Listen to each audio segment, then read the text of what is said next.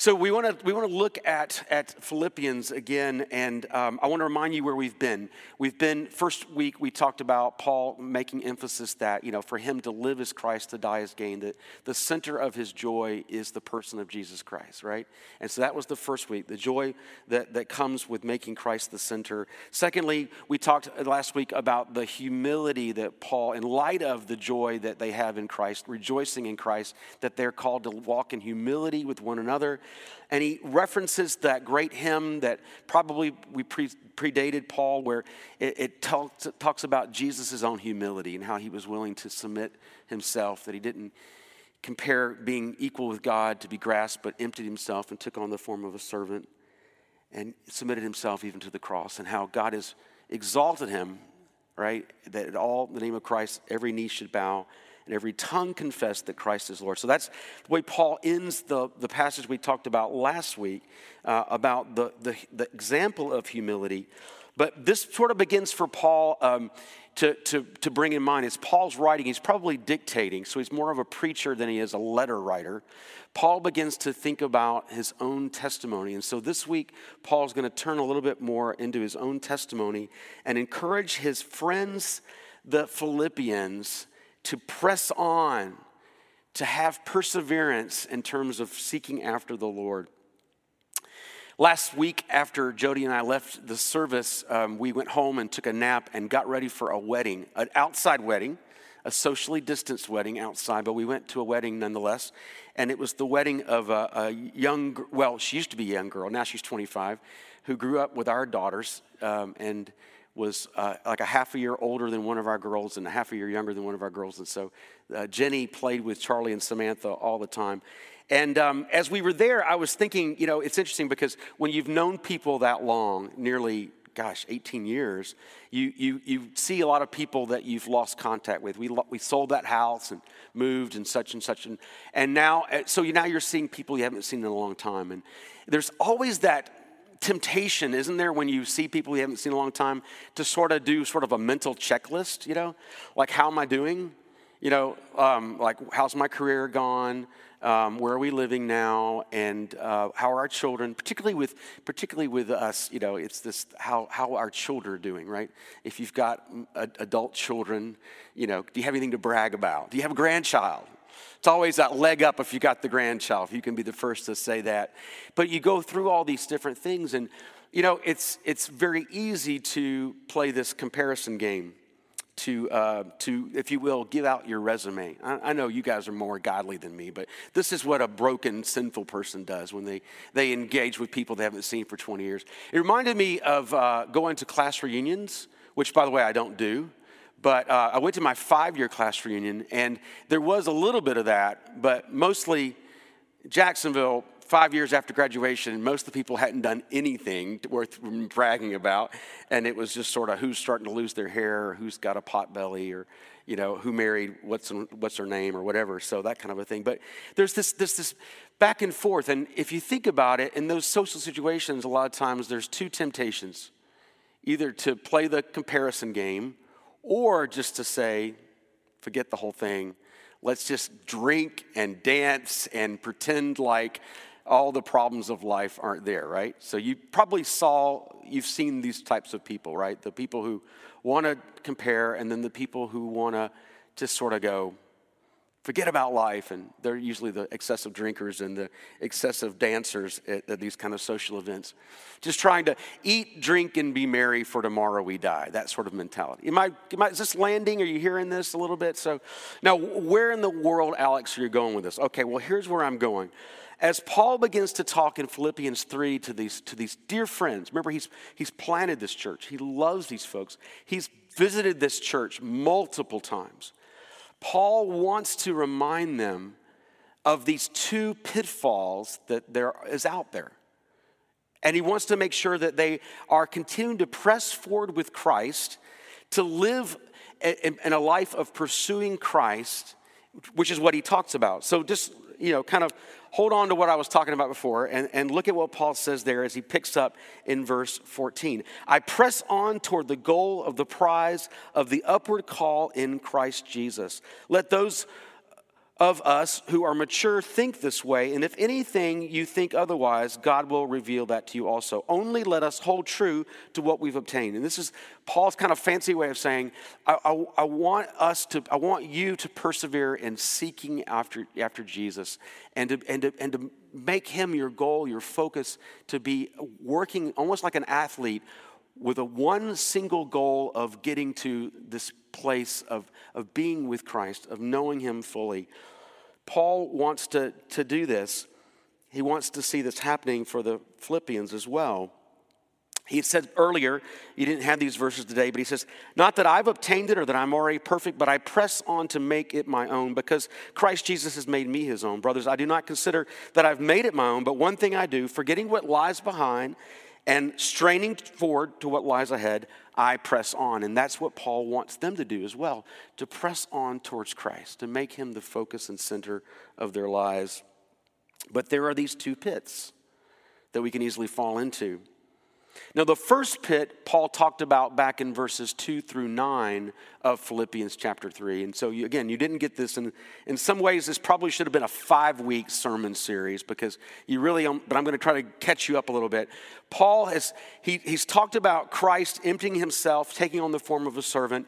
Then Paul talks about a guy named Epaphras, who was from Philippi, who also lives this very Christ-like life, who was willing to give his life. He's gone to be with Paul. He almost died. Paul says, I'm sending him back to you with Timothy so you can be encouraged by him. But here's Epaphras, who's living a Christ-like life.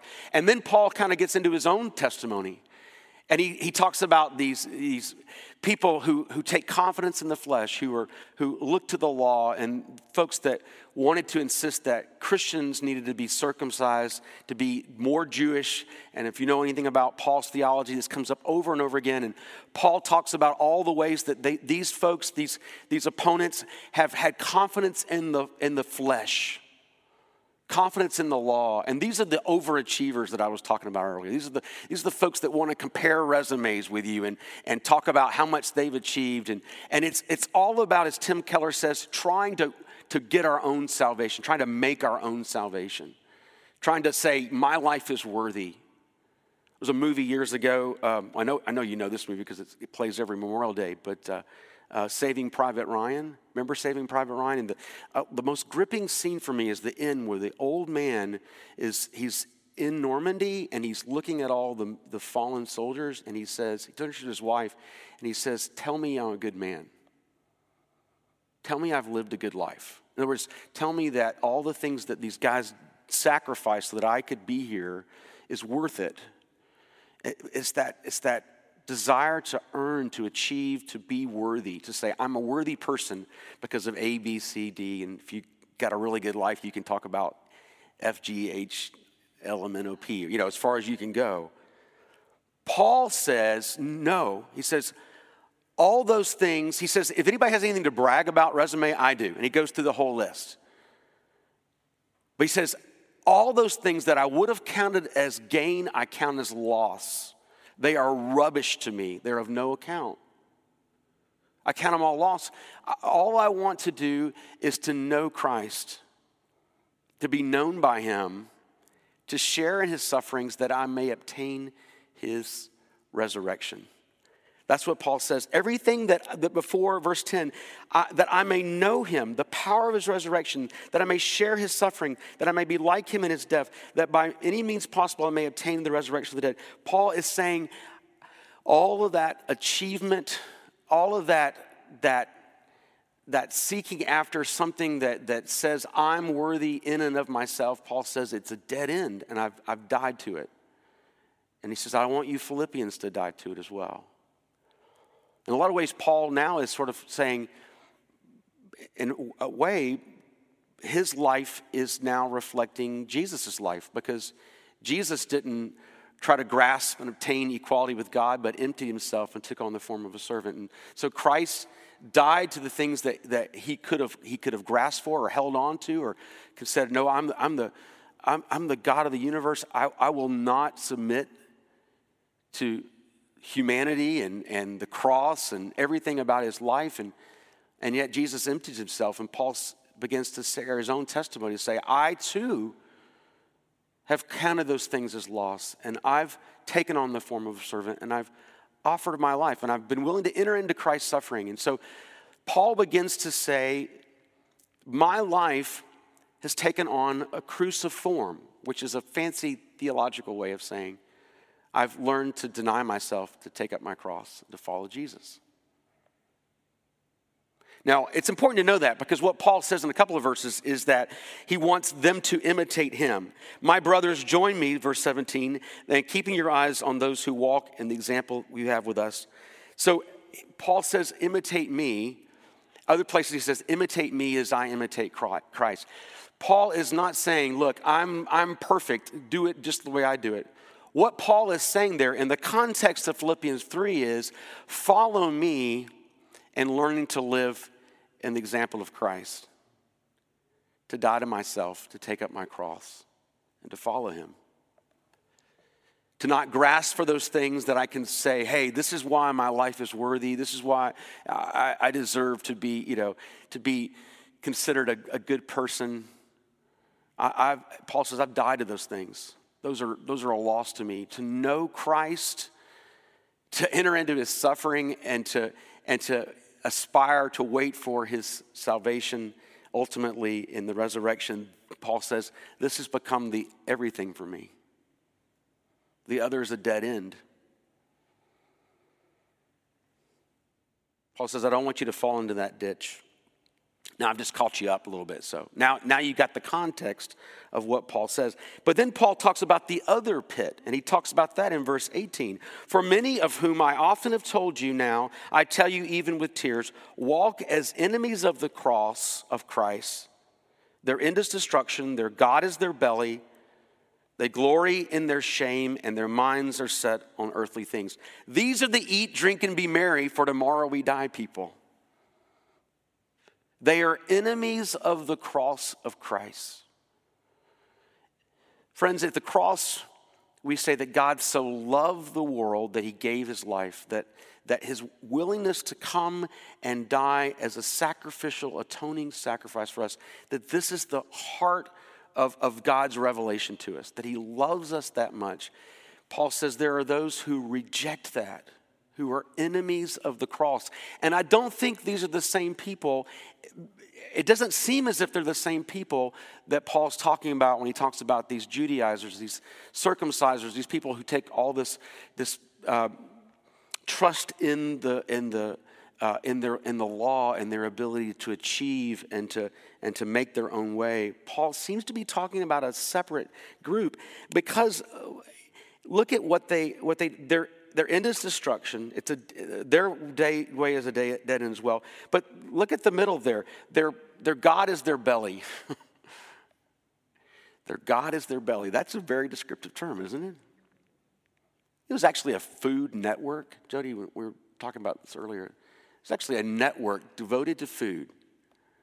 Just, I mean, what do you think the Apostle Paul would say about that? I mean, my gosh, a whole network devoted to food, and just one to sports and blah blah blah blah. You know, but you know, there's there's all these things, but their God is their belly. They they they basically they've given themselves completely to those things which which pleasure them, which give them a sense of of.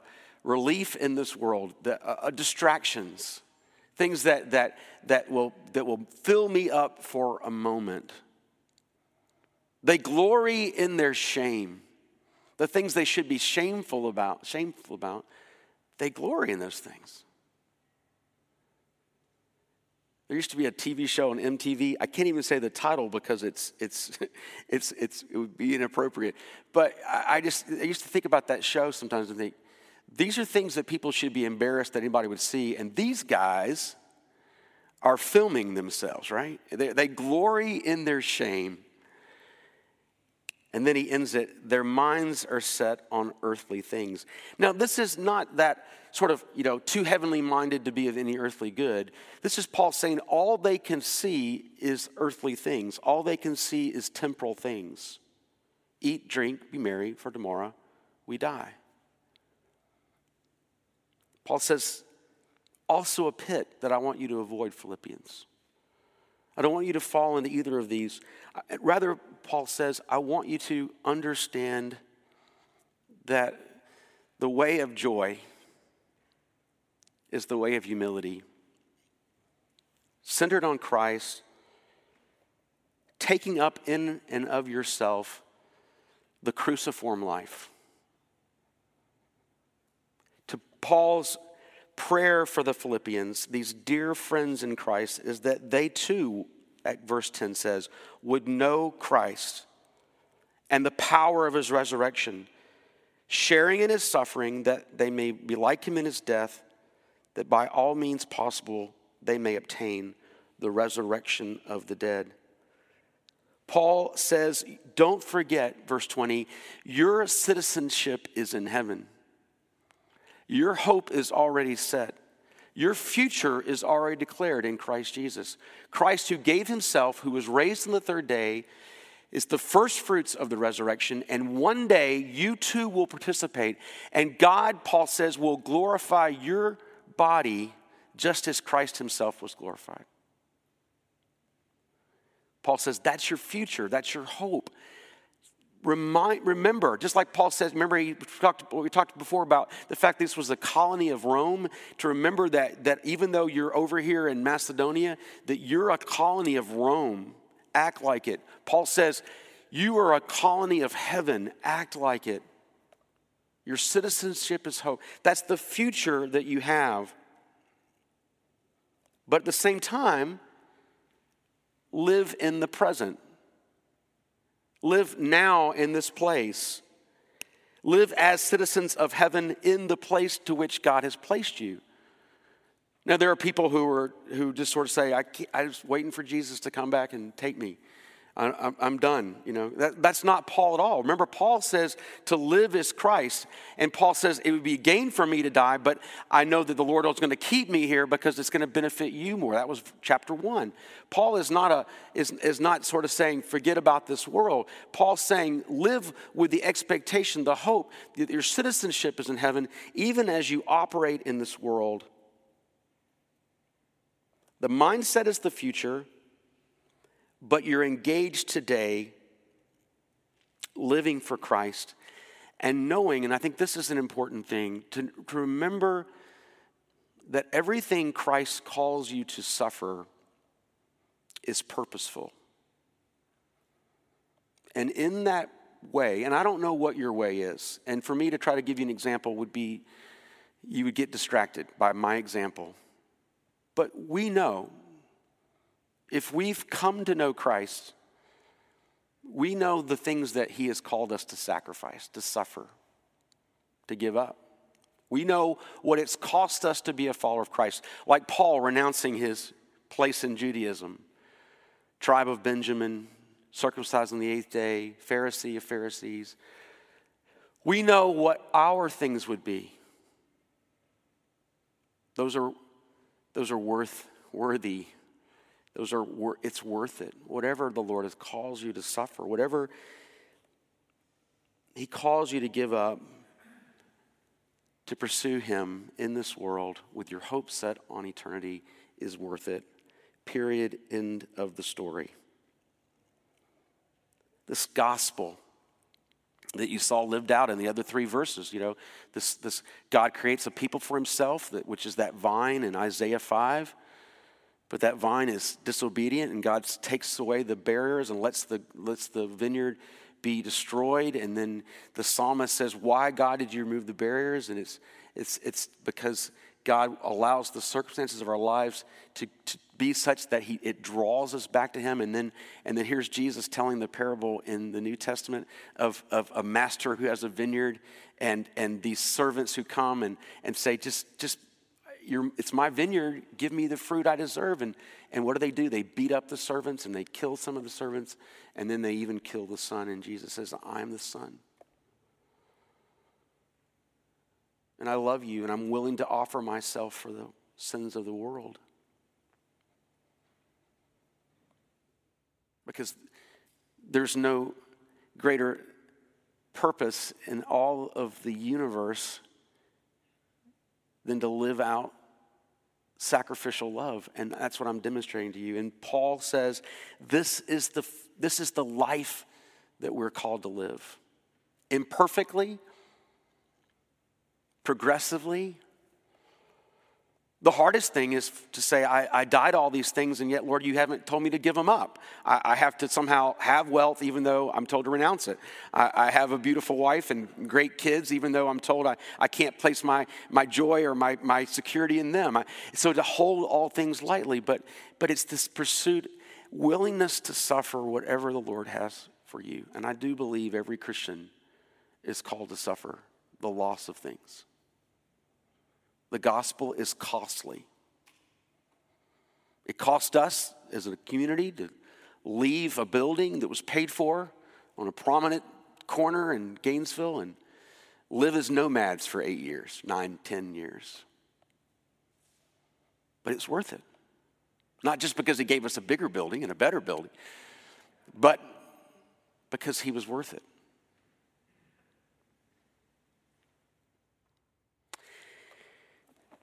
The uh, the wedding that we attended, um, this little girl that we've known since she was a second grader, um, her family was, they would describe themselves as cultural Catholic, not really active in their faith. We grew up down the street from them, and, and the family was uh, in our lives. We were in their lives, and um, in lots of different ways. But we took a little bit of ridicule. You know, they didn't understand why we didn't celebrate Halloween and things like that. And we took our own stances and things like that. This young lady was never a part of our congregation,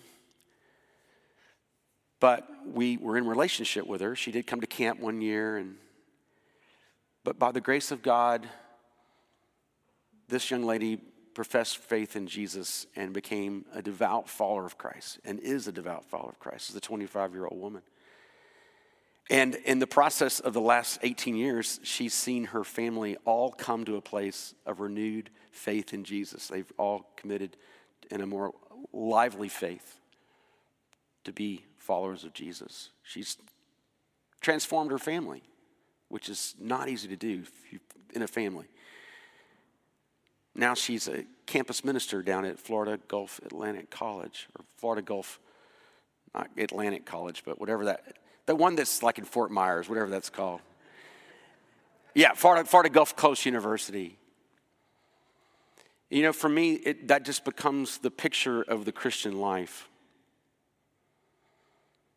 You know, it, investing in people, sacrificing, including them, enduring hardship, enduring ridicule at times, but that you might see